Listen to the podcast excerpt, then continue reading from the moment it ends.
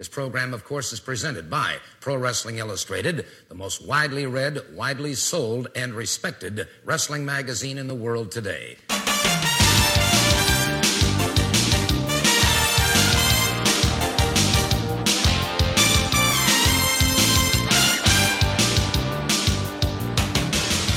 This is a Pro Wrestling Illustrated podcast. I'm your host, PWI senior writer Al Castle.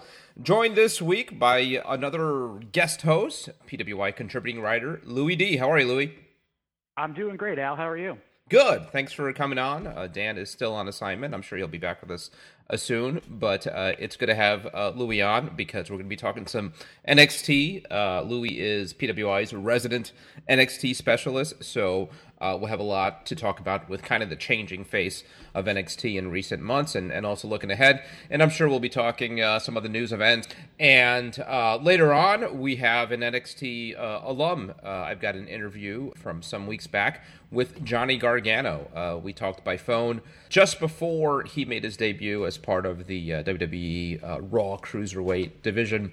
He was part of NXT at this time. so we talked about that the, the transition from being the star of the Indies to now being a WWE employee, the the pros and cons of it, what he'll miss leaving behind, uh, that kind of thing. So uh, a fun chat with Johnny Gargano.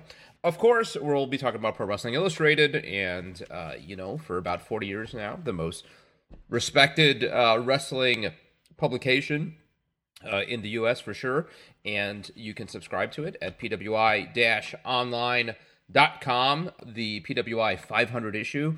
Uh, the big one one of the biggest of the year is uh, still available now. So go to go to pwi-online.com and you can pick it up. You can subscribe um, if you subscribe you get a big discount over the cover price. Half off. Louis i'm doing this every week. How about how about you take over here? Uh, why should fans go and pick up uh, pwi well, I hope part of Dan's assignment is a, a nice massage or something after all the work he does to, to spearhead putting together the PW 500. And right now it's the uh, the female 50 he's working on, so he's you know out of the frying pan into the fire. That is correct. And the uh, the the cage match at Hell in a Cell uh, between Sasha Banks and Charlotte, uh, maybe who knows if that flips number one, number two, wherever they may lie uh, in that list right now. Uh, but as for why uh, why we should get the PW 500 issue, um, it's a comprehensive ranking of the 500 greatest wrestlers in wrestling today. How's that for a tagline? Good. Yeah, that's about right. Yeah, and uh, oh, again, before you know it, uh, it's it's the female 50 and soon after that we've got the year-end awards there's always a another big issue around the corner so every time is the right time to go to pwi-online.com and uh, subscribe Twitter at official PWI. You can find us on Facebook um, if you search PWI Pro Wrestling Illustrated. And uh, you can send us an email at pwipodcast at outlook.com. Subscribe to the podcast on iTunes. You can uh, also listen to it streaming at pwi-online.com. Uh, uh, yes, please support what we do. Anyway, uh, Louis, we don't talk about NXT uh, that much, and certainly as of late, it's funny. I, there was uh, certainly for throughout 2015 and maybe the first half of half of 2016, it was the the hottest promotion. I would say. I don't know that that's changed, but you know, I don't know that the momentum is there that they were before. Uh, you know, they, they just announced a, a, show here in New York City at the theater of Madison Square Garden uh, next month, and you know, I don't know that there's been all that much buzz about it. Uh, part of it, I think, is sort of the changing face of, of NXT. One of maybe the, the kind of underreported stories of the shakeup in WWE with the brand split and uh, the draft is the impact NXT and, and a lot of uh, top talent leaving NXT, sort of graduating to Raw. And so they had to sort of replenish that pipeline in NXT. Uh, so, as an overview, I mean, do, do you feel that uh, maybe they've lost a little steam from around this time last year? Oh, oh, absolutely. I believe your synopsis is, is 100% on the mark. I mean, you have to look at it in terms of it's the developmental brand for WWE in theory. That, that's what it's there for at times it's looked more like the third brand than a straight up developmental brand. And you know the era of Kevin Owens and Sami Zayn and those guys, Samoa Joe and Finn Balor with their seemingly year long feud last year uh, that culminated in London. It's it's been a little bit better than developmental, but you know still that that that's its underlying theme. And, and now with a lot of those guys or all of the guys I actually mentioned outside of Samoa Joe gone it, it's kind of like a AAA baseball team in a way, where sometimes the top prospects are there and the team is really good, and then a year or two later, when they graduate to the major leagues, maybe the talent isn't quite there underneath, ready to take over just yet. So the the quality of the of that team suffers. In the same way, you know, with all of those stars now moved up to the main roster, especially with the brand split, uh, you know, adding spots for guys like American Alpha and Mojo Rawley, and, and that tier of guys you know, it's it's it's a little less uh, a, little less star driven, and you know, Austin Aries, Bobby Roode, Eric Young. Now, you know, a lot of guys have come in from TNA actually over the last few months, starting to replenish that a little bit. But it, it takes some time, so they're they're kind of in a bit of a lull in terms of the star power and the buzz. And you know, Shinsuke Nakamura is clearly the the, the star of the bunch, the current NXT champion. Uh, Samoa Joe obviously still there. But uh, yeah, there's there's definitely a little bit of uh, a little bit of building to be done underneath that right now. Yeah, I also sense one of the things that's happening is, especially with the call up of, of all those guys, Finn Balor and Bayley and, and all the others, that the ones who were left behind, especially the top acts, the the Shinsuke Nakamura's and Samoa Joe's, I feel like there's a little bit of resentment toward WWE uh, about it. Where before the idea was you sort of celebrate that NXT has got uh, some of the top talent and it, it makes it the brand to watch. I think there's a little bit of a backlash now where it's sort of like, you know, get real. What is Nakamura still doing there? You know, um, n- not only should he be on the, the main roster, you can make an argument for being one of the top guys, if not the top guy uh, on the main roster. And to some extent, you can make the same argument for, for Joe and you know maybe even a, a, Bobby Roode. I mean, coming off being a a top star in a national promotion for years, you know, do you sense that there's a little bit of resentment, a little bit of, of backlash about these guys being held back? Oh, from the fan base, definitely. But you know, going into what I said earlier and what you just said, you know, coming into this question, listen, Shinsuke Nakamura is there because they need somebody to draw for that brand. It, it, it's developmental, but it is a brand. It, it's kind of in that hybrid role, as I mentioned before. So you need somebody there to draw, and you need a guy like Bobby Roode to, to bring in fan. I you see the fan reaction to Bobby Roode when he uh, debuted officially in Brooklyn at the last takeover, and you know you see the reaction he gets on NXT TV from the Full Sail faithful, and he's a heel. yeah, so it's right. you know you see that reaction he gets either way without those guys, yeah, you know, Bobby Roode could be on SmackDown or Raw right now. Samoa Joe, Shinsuke Nakamura should probably all be on the main roster. But if you're main eventing shows, and this is not a knock on, on these guys' talent or their future, but if you're main eventing shows with, you know, No Way Jose and Tye Dillinger and guys like that, it, it, it may dilute the product a little more because then as you go down the line, you have guys who may not be ready for prime time having to take up big roles in that in that brand as well.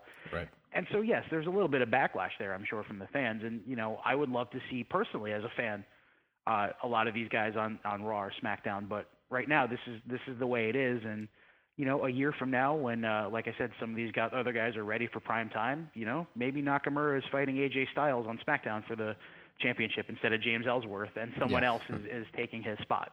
And and I know it's all temporary. I mean, whether it's Nakamura or Joe or anybody else, they will eventually move to the main roster. It, it's a given. Um, but I, I, I, do wonder whether you could be too big a star for NXT. I mean, I, would almost Johnny Gargano, who again we're gonna have an interview with here uh, in a little bit huge star in uh, WWN, uh, Gabe Sapolsky's promotions, in Evolve, in uh, Dragon Gate before that, a, a star of the Indies uh, for years and years, certainly a headline act on the Indies, comes into Raw, and it's understood that. Well, you were a main event guy for the Indies on Raw. You know, you come where come in somewhere in, in the middle or, or kind of the bottom of of uh, the pack, which is understandable because it's all kind of relative, right? Uh, now, a guy like an Austin Aries, um, I feel like, yeah, he could absolutely headline an NXT show, uh, be an NXT top guy. If and when he moves over to the main roster, I don't see him necessarily as a top guy. But when you get a guy uh, like Nakamura and to a little bit of a lesser extent, Joe, you're talking world class star power, right? Uh, again, not not just for NXT or even for WWE, but but certainly for Nakamura. You know, once in a generation, lightning in a bottle kind of star power. And he's working these shows in front of whatever it is 200, 200 fans. I, I understand it for some. I understand the grooming. Uh, the other issue is these guys are not getting any younger. I mean, Joe and, and Nakamura both are True. late 30s. It's like, you know, you know what, or get off the pot, right? Absolutely. And, you know, like you said, they're working shows in front of 200 people, and, and Nakamura is a once in a generation talent. Just look again, look at the reactions he gets from the fans at, at his debut at Takeover, and, and since then, and just his charisma and what he brings to the table. You know, it's he's not there for seasoning like some of the other uh, some of the other signees of, of Right. the last couple of years, maybe like the Sami Zayn's or Kevin Owens. He's there because he's a star and he's biding time, really.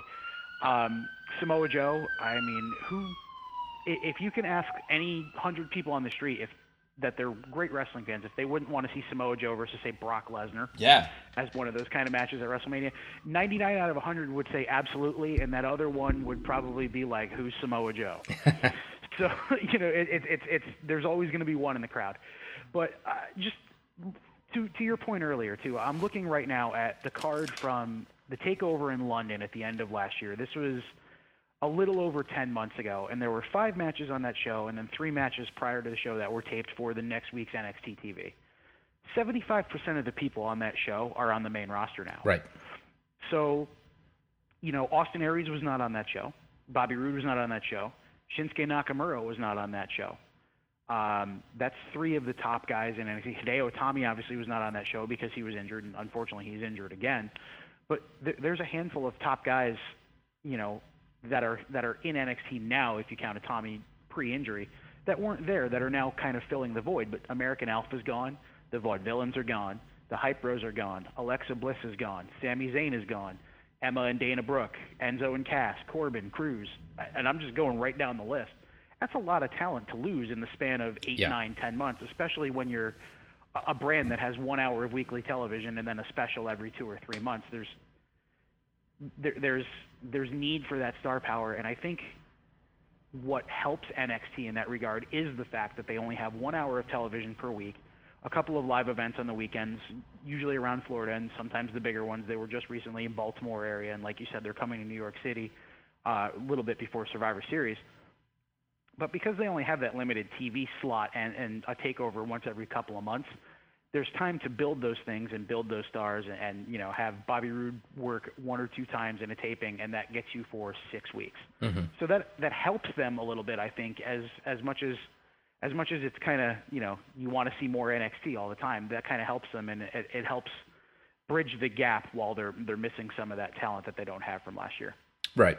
And I'm sure WWE looks at this as kind of just incessant whining, you know, because the reality is they do all eventually get over to the main roster, and then all this is just kind of a distant memory. Um, but just because they'll eventually get there doesn't mean that uh, we're wrong for complaining, or I should say, I speak for myself, for complaining uh, uh, now. And, and a lot of that does have to do with, with timing. It's like, um, yes, you know, if Nakamura is headlining WrestleMania uh, in a year and a half from now or, or whatever, then what did it matter matter whether he was in uh, NXT for six months or eight months or a year or a year and a half? Uh, but again, when when you're talking about a guy who is uh, whatever he is, 37, 38 years old, every month matters, uh, and especially when you're talking about a main roster that is somewhat depleted, especially since the brand split. I mean, there, there's no shortage of talent in WWE's main rosters as a whole, but when you look at them each individually, there is a shortage of talent, and we saw it at the last SmackDown pay per view, which didn't have very much depth at all. I mean, you had the, the main event that kicked off the show, and by the end of the show, um, they're headlining with Randy Orton and, and Bray Wyatt, which is not really that strong a match you know, the, the point is Raw and SmackDown could really use a guy like Nakamura or Joe or Bobby Roode. And and another point about all that that is sort of the irony when you talk about developmental and when we talk about these these stars of NXT that we want to see graduate or that have graduated, and it is Joe and Nakamura and Finn Balor and Kevin Owens and uh, on and on. Are any of those true WWE developmental talents. I mean, you, you give the uh, the minor league baseball analogy. None of these guys would be minor league stars. They're all major league stars playing in a minor league system. And where are those minor league stars? Where are those homegrown guys? I mean, do you think that that they're there when you look at the, the NXT roster? Aside, and now you know people are talking Roderick Strong. He's he's the the exciting new signing, another guy with a long long reputation who's already uh, established a reputation on the Indies. Are there those homegrown guys there who you think could become stars? Guys who were, um, I mean, closer to Roman Reigns types? I, I think there's a few guys there that can fit that bill. And like you said, you know, you look at the, the Ciampas and Garganos and the Aries and the Strongs and Bobby Roode and all those guys. Yes, that's it'd be like if you know when the Yankees signed Masahiro Tanaka a few years ago, if they sent him to AAA for a little while before they brought him to the major league roster. That's pretty much what you're looking at in terms of another baseball analogy. And sorry, I keep making those baseball analogies, but we've got playoff baseball in the midst too, so it's it's fresh on the brain. yeah. But uh, number one, uh, number one is, is a guy that was featured last night, uh, and that being No Way Jose. Mm-hmm. Um, just looking at him in that match with Rich Swann and Tony Nese and Drew Gulak, all of those guys outside of No Way Jose have worked the indies. I mean, you and I have seen Drew Gulak wrestle 10 years ago in, you know, in, in the smallest of venues, and he's worked his way up. And Tony Nese has done the same with what he's done in Evolve of late. Uh, and Rich Swann, we know he's he's worked up and down the East Coast for years as well. No Way Jose kind of comes from a, a different uh, a different pedigree. Um, he worked, you know, a couple of years in the Mid Atlantic uh, before signing with WWE, and then you know has become what he's become. And he's more along the lines of a true WWE, you know, performance center developmental um, homegrown talent, as you said. Uh, just the charisma he has, the moves that he has. He's he's a big enough guy, but he's he doesn't look too big next to the cruiserweights, but he doesn't look too small next to guys like Samoa Joe. He's just right in that perfect, you know, that perfect size range. And with his charisma, and he can only get better as he continues to work through NXT. He could be probably, I would say, maybe the number one uh, guy that fits that bill right now in terms of a future top tier or, or even you know very very over talent for WWE. Uh, two more of the names I'll give you are a tag team, and it's the Revival. Mm-hmm. Um, they are Tully and Arn in 2K16. We know this. Anyone who watches any of their matches knows this. When I was live tweeting for for PWI from Takeover Brooklyn, I, I believe I said that uh, their match, you know, that night against Ciampa and Gargano was probably one of the greatest matches, one of the greatest tag team matches I've ever seen. And in an era of, of now 2016 where tag team wrestling has gone from, you know, a, a way to just fill the card to a, a true, you know, tag team wrestling was in its pinnacle in the late late 80s, early 90s, to more it's downstream and now it's you know outside of the Dusty Classic, it's putting some guys together who might not have anything else going on seems to be the the the prevailing tag team strategy, and it's going back to a golden era again, it seems. But those two guys, what they do together just works. And the same thing, you know, uh, I know Dawson wrestled for eight, nine years on the Indies before he came to WWE in uh, 2012, and uh, same with Dash Wilder. He he came a little later, but they worked for a little while, but they weren't big names. They've kind of come through the performance center. They were put together. They were just kind of there for a little while, and now as the revival, they're something special. And you can bring guys like that right up to the main roster the same way they did with Enzo and Cass. And they're going to be over because of what they do, not because you need to give them some kind of crazy gimmick or you need to, you know, hype them up and and build them up.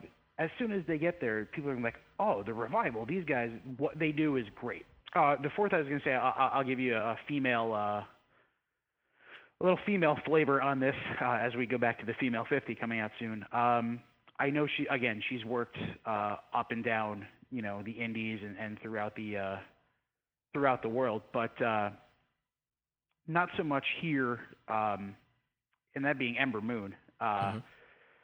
you know, she's got a, a presence about her, and you know, in ring development uh, can happen. You, you know, you can you can become a good wrestler over time, or or a competent wrestler, or whatever you need to be.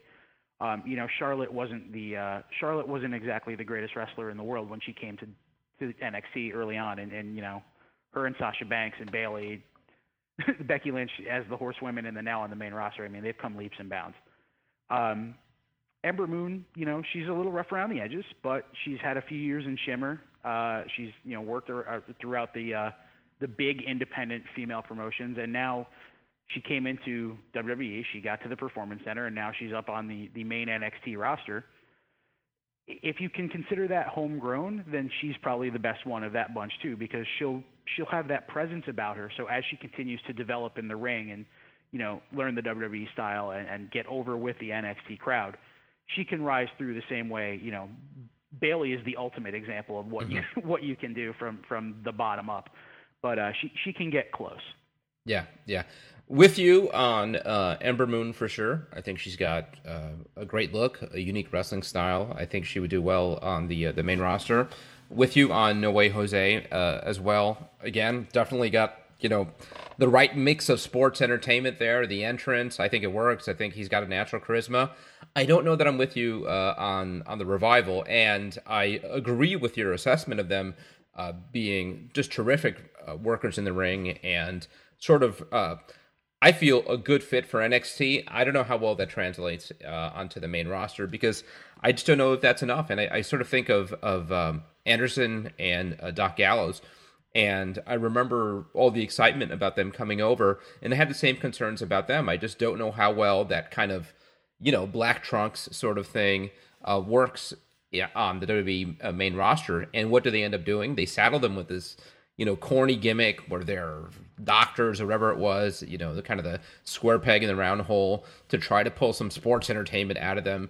And, um, you know, they're really flat right now. And I wonder if the same happens with uh, the revival. And, you know, both ways it could end up being really bad. Either to to kind of make them a better fit for for WWE, they saddle them with some gimmick that isn't really a good fit, or they just send it, send them out there doing the same act they're doing NXT, and it kind of falls flat because uh, the casual fan, the mainstream WWE fan, is going to want something more than that. So, one other name I wanted to bounce off you, and, and you brought him up not long ago. Uh, Hideo Itami, you know, before Nakamura, he was the big sensation uh, from Japan that NXT signed, and it's just been a string of, of unfortunate incidents for um, from him. Now to there's some uh, concerned whether he'll ever be able to wrestle again, whether, you know, at his relatively young age, he's pretty much done. Uh, what are your thoughts on that? If that is the end, how big a loss is it to not have him around? To, to be honest, I, and I hate to say this this way because, you know, you and I know, and a lot of people listening to this podcast know just what he did in Japan and the star that, that Kenta was before he became Hideo Itami for WWE, honestly, if that's it for Hideo Itami, it's not really a big loss for the sole fact that he spent more than half of his tenure in the WWE system on the sidelines. So yeah. it, it's a big loss in terms of, yes, what could have been with Hideo Itami. You can look back. I mean, I don't want to compare it to something that happened like that, but you know, when when you and I were young and, and watching wrestling, and, and we, you know, what happened with Magnum TA with the car crash ended his career, you look at him and say, oh man, what if this guy had the charisma, this guy had the, the look, this guy had the, the wrestling ability, what could have been with him? You look at that, and I hate to use that as a marker, but it's the first thing that comes to my mind. Yeah. The same the same applies with Itami. It's you know you know what he did in Japan, you know what he's capable of, you know what you've seen out of him when he's been healthy. And I, I'm very sad that I'm not going to get a chance to see him and Austin Aries light it up as a fan because that could be a match of the year candidate no matter when they go out there in the ring. Unfortunately, having said that, with him having missed most of his time in the WWE system because of injury, you can only look at that as a what if, but it's not like you even really got too much of a taste of, man, Hideo Itami is going to be a superstar in WWE. He was around for a little while. He, you know, he, he got his feet wet. He had a little bit of a, of a, of a learning curve coming over from Japan uh, that that Nakamura really hasn't seemed to need. Mm-hmm. And then he got hurt, and then he was on the sidelines for a year and change, and he comes back, and he's been back for what two or three months now, in, in theory, and then he's hurt again. It's it's just one of those things where you'll look at it five years from now, if this is the end, and say, man, what could have been, but not in a not in a Daniel Bryan way where you right. you man man I just missed that. Like this guy was the best. It's more of a like, gee, I, I wonder what this guy could have done. It probably could have been great, but eh, it didn't really work out. Yeah, so but I wonder how great it could have been. Uh, again, an act that I'm not sure translates that well to the main roster because of the language problem, and it's something that the Nakamura I don't think is going to have to uh, worry about much. I don't know if you did you hear Nakamura on uh, Jericho's podcast some months back. I did. Yeah, I, I mean, did, yes. The guy can speak English, you know, uh, uh, certainly well enough to carry a promo and to kind of get his character over. Um, that's a real issue with Itami. And, you know, you can talk about whether you get him a manager or a mouthpiece. WWE isn't uh, prone to doing that, certainly not with baby faces. You saw when they got the original Sin Cara and they they tried to create a star out of him without having him talk at all. It doesn't really work. Um, so this is whether it's uh, uh, Itami or any talent that they're looking to bring over from, from Japan. I mean, obviously they're interested in Kota Ibushi or even in uh, Mexico. They've got to figure this out. I mean, I don't know if it's English lessons. I don't know how uh, realistic that is to to be able to teach them the language fast enough for them to be able to to cut meaningful promos, um, or whether it is a matter of you know introducing managers or even interpreters. I mean, I think about UFC and um, all the Brazilian stars they have, who you know, and Anderson Silva, who one of the biggest stars they've ever had. It's never really been an issue. You know, you just know that at the end of his fight, when he's going to cut his promo, you know, with Joe Rogan in the octagon, they bring the interpreter in, and he he tells you what he says, and uh, uh, the the fighter gets to be himself. He gets to express himself, and you see the body language and the emotion and all that, and you're just relying on the interpreter to kind of explain what the words are that he he said. So I wonder if that's a route to go. You know. So anyhow. Um, it's, um, yeah, I mean, it's it's a thought, it, and the thing with the the thing with Nakamura, like you said, I mean, even when he was interacting with Samoa Joe prior to their their first matches, where you know somebody would be like, "I don't understand you," and he's like, "Me either." Like he just has that charisma where it's like it, this isn't his first language, but he still has that charisma and that ability and that knowledge to bring forth something funny or something that just makes him come across less robotic than someone who's just learning the language and that is a, that is a problem with Itami, and that was part of the learning curve I was alluding to earlier. Yeah. Um, you know, to use a sports analogy again, I mean, in baseball they have interpreters for the Japanese players, and, and every every baseball team now has a a translator in the clubhouse for Spanish speaking players because that's just the way it is. There's a prevalence of these guys, and and they're they're making them as comfortable as possible the fear would be if WWE goes into you don't want it to go into you know what they did with Kaientai years ago. You don't want it to become that kind of comical event, which who knows what could happen. But uh, you know, like I said, that's part of the learning curve. So when it comes to Itami or guys like the original Sin Cara or or other talents from from international um, signees, it, it's something that definitely needs to be looked at. I don't even think they need to be you know WWE employees necessarily. I wouldn't mind if it's a, interp- a different interpreter every week. Um, and in fact, I think they should be played down. You know, um, I, I, know something about uh, interpreting, and uh, I know at when when you hire interpreters for certain events, uh, I'm thinking sign language interpreters, and uh, the uh, the directive to the interpreter is wear all black and so they stand in front of the room and the idea is to blend in as much as possible you're not supposed to stand out and i'm saying legitimately hire an interpreter you know and right. and let the guy yeah. cut his promo and have a guy there who maybe works in whatever city you are to to interpret it. So i don't know. Anyhow don't want to spend too much time you just team him up with him right? Right. So, want to spend a moment here talking about. Uh, we're already kind of going a little long, uh, but but do want to talk uh, Goldberg. Uh, so Monday night, the return of Goldberg, one of the more memorable moments, um, I'd say even of the year for for WWE, because these kind of returns uh, which I think for, for years and years over the last 10, 15 years were one of the highlights of wrestling. One of the things you'd, you'd really look forward to a star from the past returning home.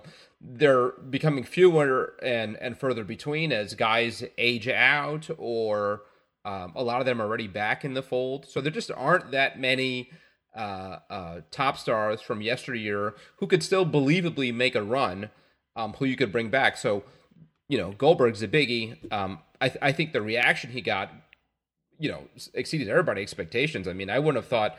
Uh, I know he was going to get a, a, star treatment, but man, it just couldn't have gone better. People were just absolutely going nuts.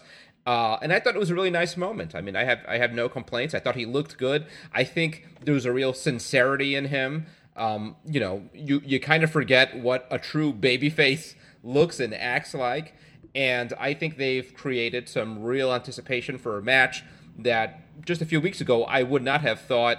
Um, certainly, Goldberg, Goldberg's return was always going to be a big deal, but I didn't know that that'd be the match that everybody would be excited to see. But uh, certainly, thanks to Goldberg, thanks to Paul Heyman, uh, I think they've got a legit big match on their hands for Survivor Series. What do you think? Oh, absolutely. And I mean, you talk about things that could have been. You look back to WrestleMania 20 with both of them leaving the company and the, the fans at Madison Square Garden, of which I, I don't know if I should be proud or sad that I was one of that night. I was there too. Yeah. Turning on, just completely turning on those two guys, and and Steve Austin becoming the highlight of the match. Now you have a chance to rectify that in terms of you know what could have been.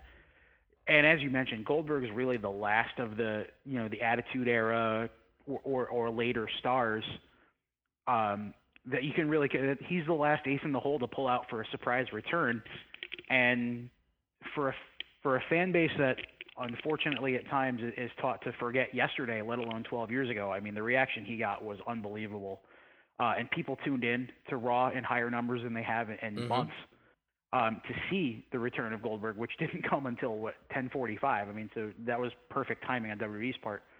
Um, the problem the problem I have with it is this: I I love loved Goldberg as a fan in the the 90s and 2000s. I mean, that was the prime. That was my prime years as a human being, the college and post college years. I loved Goldberg as a fan. He was always a mercenary. He was a dude that came in, you know, kicked butt, didn't even bother chewing bubblegum because he didn't have time, and, and just did what he did. Um, 12 years later, I'm still intrigued to see him because, oh man, Goldberg, that's going to be awesome. Goldberg, Lesnar, they're going to beat the crap out of each other. The problem I have with it is this uh, Survivor Series is November 20th. On November 21st,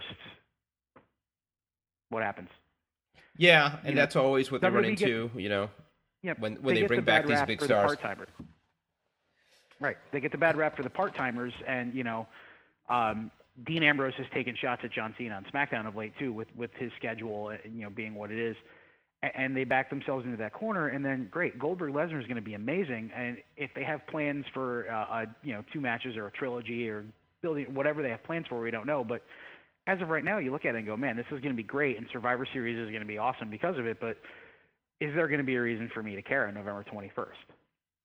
Yeah, what what is the right finish there? I mean, how do you book your way uh, out of this? Obviously, the happy ending is Goldberg going over, but he already beat him once. Uh, neither is a full time guy, but Lesnar is going to be around for the foreseeable future in, in the role that he's in now, and certainly I would think would factor into WrestleMania next year uh, in a in a pretty major way. So you yep. think the priority would be to protect him, um, but you know it's hard to think about that that Goldberg would just come back to lose. Uh, so I don't know. I mean, could just be some kind of schmaz or something.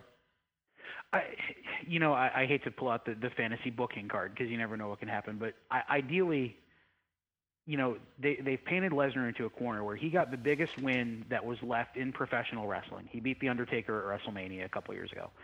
That was the last win that could have rocketed you know, if I beat The Undertaker at WrestleMania, I would be the biggest star in the industry. That's how big that win is. So now you've got a guy who comes in every few months and he does what he does, and yes, he's a beast, and people love him, and he draws you know the ratings when he's around, and people love to watch him just beat other people up. But now you've got a, another guy in Goldberg who's always been in the same role in his entire career. I, I feel like honestly, if WWE can come to terms with him to work a few more shows, if maybe you do some kind of double disqualification or some kind, like you said, some kind of schmaz at Survivor Series. Pull it through, put both guys in the Royal Rumble and have them eliminate each other or some kind of shenanigans the same way that their feud started in 2004, and then blow it off at WrestleMania. And obviously, Lesnar, you know, he's the one who's going to be around, so him losing doesn't really make a lot of sense. Maybe it does because the one guy who could take down the Lesnar, who took down the Legend of the Undertaker, is Goldberg. Maybe it does.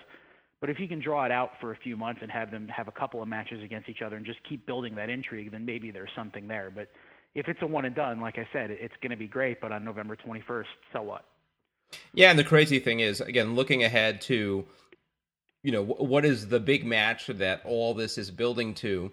It's very likely that it's Brock Lesnar versus Shane McMahon at, at WrestleMania, and and uh, yeah, what a head scratcher.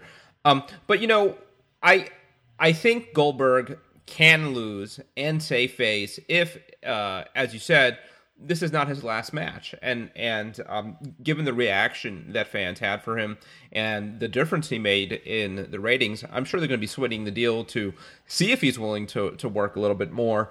Um, so I think it's possible that he could drop the match to uh, Lesnar even cleanly and still say face. Another kind of UFC analogy. You're with the baseball analogies. I'm with the uh, UFC analogies. Uh, uh, Dan Henderson at at 46, 47 years old just fought for uh, the middleweight title against Michael Bisping in the main event of UFC uh, 204. Went five rounds with the champ. Um, you know, Henderson was like 14th ranked. He got this title shot essentially as a gift. He said, "Win, lose or draw, I'm retiring after this match." Lost that match in what I think people thought was a pretty close decision, and absolutely went out on top in that, you know, a 46 year old guy hung in there with the world champion, went the distance. It's Rocky Balboa, uh, the 2006 movie. So I think you could do That's something like that with too. Goldberg. Yeah, yeah. I mean, he doesn't have to win to say face. No, and the analogy I was going to make there with the boxing thing is Bernard Hopkins, who sure. you know those those who are listening that are boxing fans know that Bernard Hopkins is one of the greatest fighters of all time in his weight class. He's uh, he's fighting once again, I believe, uh, next month. His final fight. He's hanging it up. He's 50. The man's 51 years old. I'm 36, and some days after playing softball doubleheaders, I can barely get out of bed. So for him to get in the ring at 51, uh, all the credit to him. But he, he's fighting a guy who's you know lesser known, kind of working his way up, and it's the same thing. If he goes out and he wins, it doesn't really hurt too much of the guy he's fighting because you know what? Yeah, he may be 51, he may be a step slow, but you just lost to Bernard Hopkins. Mm-hmm. And if he loses, hey, I'm 51 years old. Right. you know what I mean? So I, I I got to go out on my terms. It's the same here with the Lesnar Goldberg thing. You know, this is his first match since what 2004. He hasn't he hasn't been in WWE since WrestleMania, and I don't I don't know how many appearances he's made since anywhere else. But this is Goldberg's first match in a long time, and he's close to 50 years old. And you know, no matter what happens, it's it's he's still got the mystique of Goldberg. Right. That said, I think if he loses to Lesnar, um, which I think he can, and even lose clean, I do think you bring him back for one more match, whether it's WrestleMania, and you give him the clean win. You let him, you know, end his career with a spear and a jackhammer, and it doesn't need to be against a top top guy. I mean, get a guy that you could feed to Goldberg, whether it's uh, I don't know, Sheamus or or somebody, Bray, Bray Wyatt, somebody Bray Wyatt? you can, yeah, somebody you could build up and who could take the loss, and uh, it's not going to hurt them. Chris Jericho might be exactly that kind of guy from their WCW uh, interactions right. back in 1990. Yeah, you know what? That might be that's that's a real WrestleMania match. You know, if you could put that together, and I'm sure Jericho would be happy to do the honors for Bill Goldberg. So, um, yeah. All right, Louis. Thank you so much. Uh, appreciate you taking the time. Hope to get you back here before long, maybe uh, around the next NXT Takeover. Hey, you know me, Al. Any anytime you need me, I'm ready to go. So I appreciate you having me on for the full show this week. Absolutely. And now let's hear from uh, WWE Cruiserweight star Johnny Gargano. Uh, on, on one hand, I mean, obviously, moving on to, to greener pastures and, and you know whatever wrestler dreams of, I'm sure, uh, getting a, a spot in WWE. But on the other hand, I mean, uh, this lifestyle has has been part of your life for so long now um, and I imagine it's just you know it's the routine. I mean, working uh, weekends and, and driving from town to town and and indie shows of of different sizes. Some of them I'm sure quite small. Uh, are you going to miss all that? I will. Um, I've done it for 12 years. It's definitely a part of who I am. It's always going to be a part of who I am, though. Uh, just recently, I was folding uh, T-shirts uh, with my fiance, um, like various like hundreds and upon hundreds of T-shirts for merchandise purposes. And uh, she looked at me and said, "This is the last time we're going to do this." Wow. And it kind of hit me like this. It is like I don't have to pack hundreds of shirts with me and lug them around everywhere and and uh, order merchandise and make sure I have eight by tens and do all that type of stuff. Like I don't have to do that anymore. But I'm gonna miss that. Uh, that's what I'm used to doing. I was thinking just recently too. I was like, man, this is the last time I'm gonna be because like when you have when you start indie so many times, you kind of have a certain regimen you do. You get in the car with certain people. Uh, you go to the gym with certain people. You stay in a hotel room with certain people because that's what you do on indies. You share hotel rooms uh, with multiple guys. uh, so I was I was thinking like, man, this is the last time I'm to do a lot of this, and it's uh, it's really it's it's kind of sad for me. yeah. Because uh, I, I I've gotten gotten so used to it, and it's something I really look forward to. And I think honestly that's the best part about indie wrestling too is uh, the camaraderie and the kind of connection you make with not just the wrestlers but with fans as well. Because you look at indie wrestling and it's not like the mainstream WWE where fans are going to sit in a 15,000 seat arena and be thousands of feet away from me. Indie wrestling, they can come up to my merch table and buy a T-shirt from me directly. Uh, so you do make a certain connection with fans, and uh, that's what I'm going to miss the most. Does all that and, and all the other uncertainty that comes with um, transitioning over to WWE uh, give you some apprehension, some second guessing? Is this the best move? I mean, you know, you go from sort of the big fish to in, in the small pond to the the small fish in the biggest pond that that there is, and um, I I know for some people it hasn't been for them, right? I mean, some people have tried it and and decided, no, this really isn't for me. I really was better off in in the Indies. Uh, so how how confident are you that this is the right move for you? I'm fairly confident. Uh, I'm such a unique case. Uh, I feel right now, and it's it's so weird and it's so wild, and that's just what 2016 is all about: is weird and wild stuff happening. I'm a very unique case because I've kind of been in the WWE system for the past year, mm-hmm. so I've been around it, I've been in it, uh, and I know what's ahead, and I know the type of people that are in charge there, and they're great people. And uh, I'm not just saying that because I'm I work for their company. I'm saying that because I believe in what they're doing, and I believe in their plans, and I believe in their goals, and I believe in the type of people they are. Um, it's a very exciting time in wrestling. Uh, you look at things like the Cruiserweight Classic, look at NXT, the type of product they're putting out every week. Uh, it's good wrestling, man, and uh, that's what we wanted for a very, very long time. Guys like me who've been traveling around the world for 12 years, who are undersized, who never thought they'd be on Monday Night Raw, are going to be on Monday Night Raw in our cruiserweight division. Um, so it's not. I'm not going into this with apprehension. I'm going into this with full belief and full confidence in what I can do, and uh, full confidence in uh, the future of wrestling. Yeah, I want to ask you about kind of the weird way that, that you started in WWE uh, a year ago. If, if I remember correctly, uh, it it was sort of maybe a handshake deal is uh, a an exaggeration, but you weren't signed to WWE. Um, it was this this kind of system where they were working with with Gabe um, unofficially, uh, and you know, seeing so many top indie workers um, uh, get signed by WWE, snatched up right away, and WWE kind of knowing, you know, with, with confidence uh, and certainty that yes, we want this guy, and and not having having to sort of prove yourself over a, a course of a year, despite having uh, one of the best reputations uh, on the Indies. I mean, you're one one of the the most sort of known commodities. Uh, was was that um, hard at all? I mean, is it sort of a, a blow to your ego that you know I got to prove myself to these guys, that sort of thing? I mean, I kind of went into it thinking that I, I go into a lot of situations thinking that I need to show them what I can do. Whenever I step through a curtain, like uh, we'll say this weekend, for instance, at Evolve in Long Island, I'm going to go out through the curtain expecting that no one's going to know who I am. Given that it's my farewell and there's a lot of uh, a lot of pomp and circumstance behind it, I'm still going to go out through the curtain thinking I, I hope people know who I am because that's just how I am. That's I, I never expect that people are going to know who I am. Um, I'm very, I don't know, naive in that way, because uh, that's just how I've always been. That's how I am. I don't like any of my own work. I don't like any of my own matches. Uh, I don't see myself as a big deal. I just see myself as a dude who's lucky enough to go out there and live out his dream of being a professional wrestler. Um, I don't, I don't. It wasn't a blow to my ego at all because I knew it was just a different monster. Being up there is a different kind of animal and uh, I, I was just confident in my abilities. I know what I can do, uh, and I was just hoping for the opportunity to show them that. And I think I've gotten that opportunity to show them that.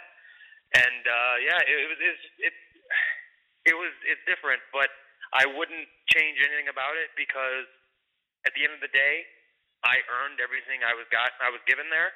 Uh, it wasn't something where I came in and it was like, oh, you're gonna get this, this, this, this, this. It was you kind of have to earn it and I think uh, I think we've earned it.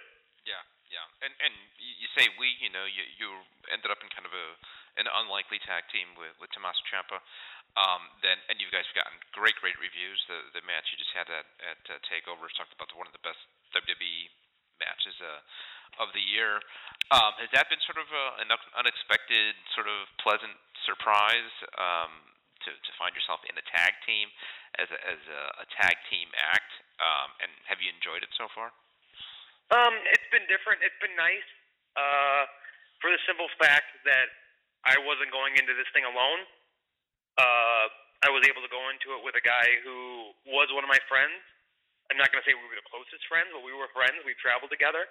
Uh, since being paired together for the past year, we've grown into great friends. Uh, he's going to be in my wedding in two weeks, uh, so it's, it's kind of grown into that that much of a, a friendship. Uh, because I, I honestly spend more time with Tommaso than I do with a lot of people. Sometimes I even spend more time, more time with Tommaso than I do with my own fiance. Uh, it's just how things go at this point. Um, but it's it's we kind of we got thrust together, and it kind of took a bit. But I think we're finally now hitting our stride. We finally realize who we are as not only wrestlers but as characters as well. And I think people really latched onto that because um, we were opponents many times before we came to WWE. And uh, if you see in the first round of the Cruiserweight Classic, that's what we're very comfortable being as opponents.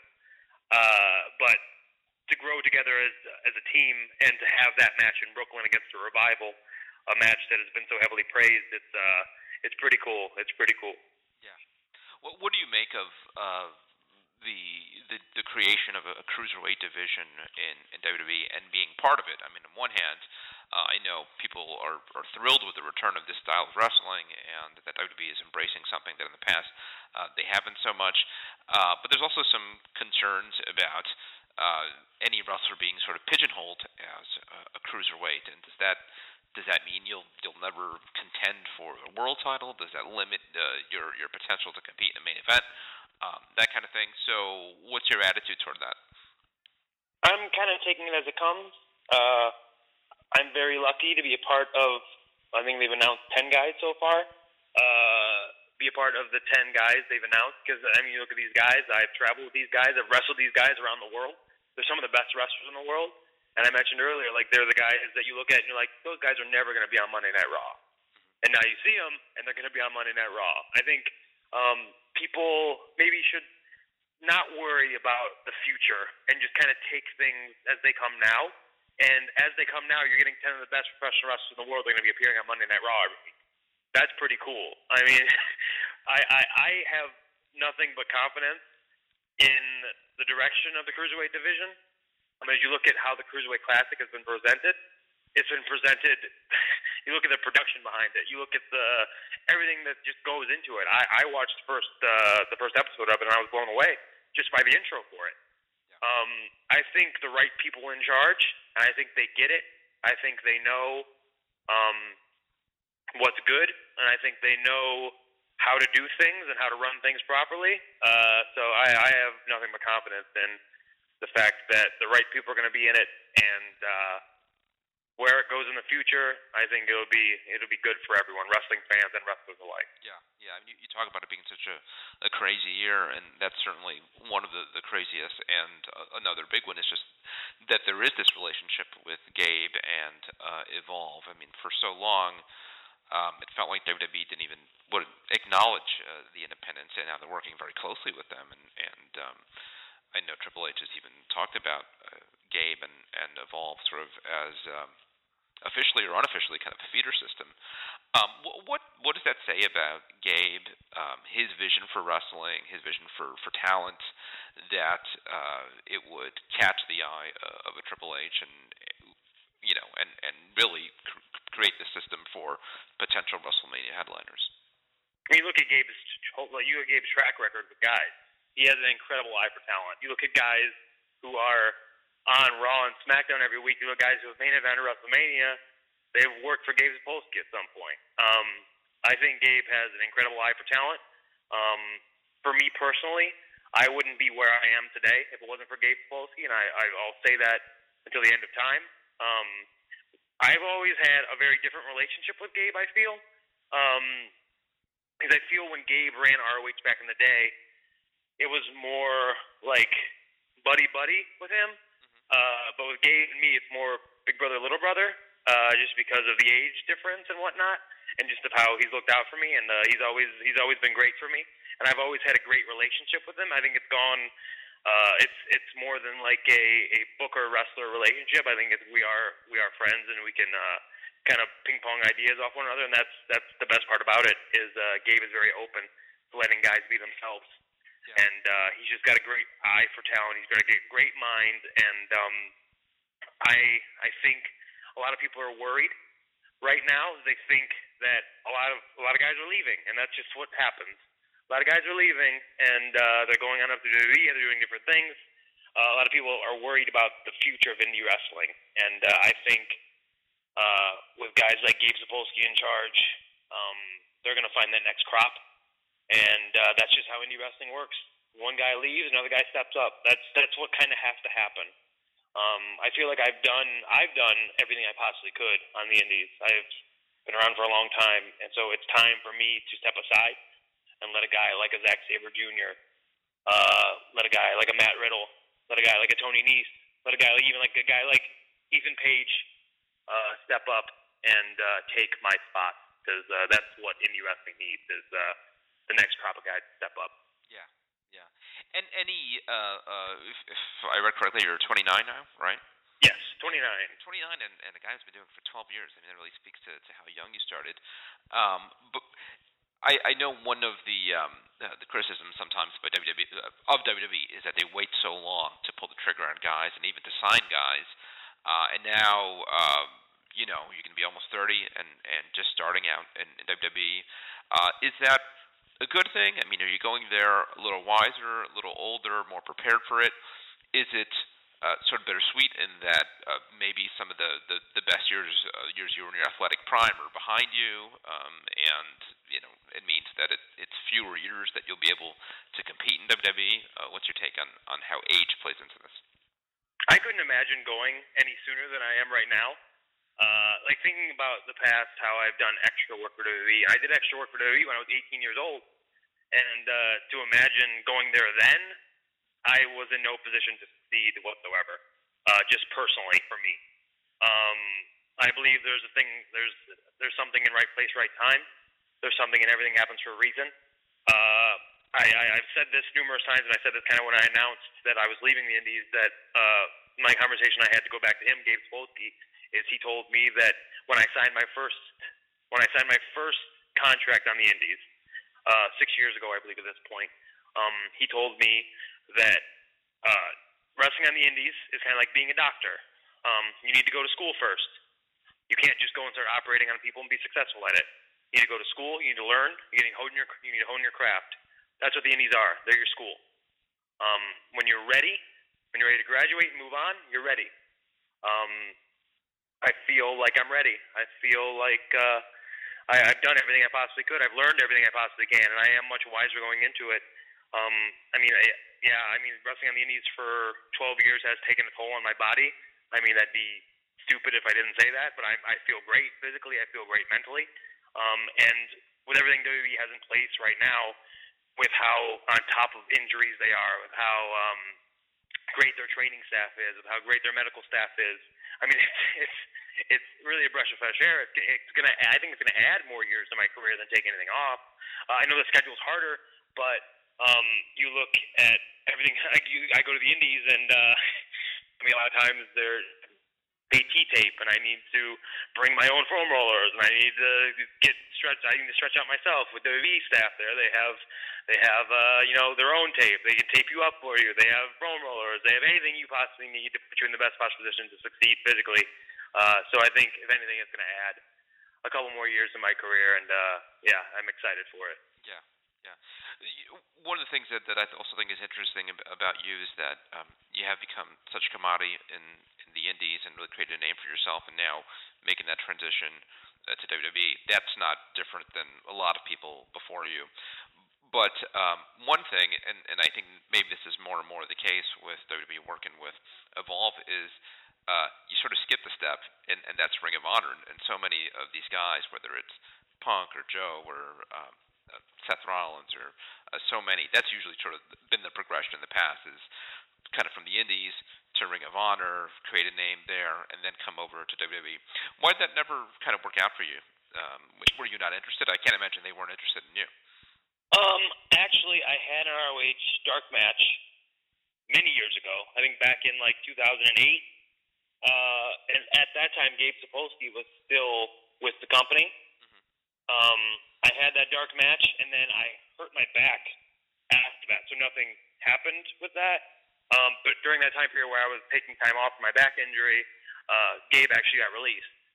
And then when I started coming back, uh, when I had my first match back, is actually when I was told that Gabe is looking for guys for Dragon Gate USA, so I should email him. So I emailed Gabe, and he booked me for Dragon Gate USA. And uh, after that, a couple maybe months later, I signed a contract with them. Um, and it was kind of something where I believed in Gabe's vision. I believed in Gabe's plan, and it kind of does all come back to Gabe Sapolsky uh, because I felt like I wanted to stay there. I I I know Gabe's history with ROH and everything like that, and that that did kind of play a, a role in my not wanting to reach out to them and not wanting to even look at other options because I was happy. I was happy with what Gabe was doing. Um, I was happy with where I was headed, and I felt like I didn't want to um, do anything that would hurt that.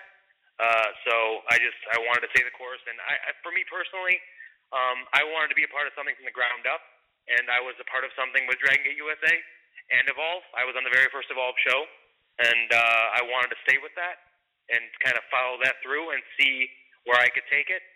Um, and here we are. my last two shows, Evolve 68 and Evolve 69. Uh, and I, and at this point, we have eyes from WWE on it. Uh, I just did an interview with WWE.com promoting these shows this weekend for Evolve. Uh, so to be able to do that and to be able to bring those eyes to Evolve before I leave I think uh, it was a mission accomplished for me. Yeah, I mean, talk about redemption. That's that's a big gamble to say I am going to forego, you know, this this uh, what's probably the the highest profile indie uh, group in, in the country, if you even want to consider them indie anymore. A lot of people don't. In Ring of Honor, because I believe in this guy and and his vision, and I'm going to stick to him, and I'm his guy. Uh, and it all works out. I mean, wow, that that that really does have to feel uh, great. I mean, that's just. Uh, yeah, he took a good gamble there. You're a Cleveland guy, right? Yes, Cleveland, Ohio. Yeah, great year for for Cleveland uh, sports fans. Um, are, are you a UFC guy at all? I'm not a UFC guy. Uh, I know UFC's in town this weekend. And they've got uh, in Cleveland. Champion, yeah. Yeah, uh, I know they're just uh, Stipe Miocic. Uh, so I, I am a big Cleveland sports fan. I am, unfortunately, I'll say until recently, unfortunately until recently. Now we're good. We won. We won one at least, so I think everyone here is a little can breathe a little easier. Yeah, I mean, I guess the combination of of all that is just going to be a great year for you. And and you're getting married soon. I am getting married in two weeks, I believe. wow, wow, a lot going on. Yeah, yeah it's a wild time. yeah, absolutely. Anyway, I, I won't keep you much longer. One thing, wanted to uh, uh, I guess on behalf of PWI, issue an apology to you. One, one of you know, we just put out the new PWI 500, and every year we have our share of mistakes, and some are worse than others. Uh, but one one of my more memorable ones involved you. I don't know if you remember this.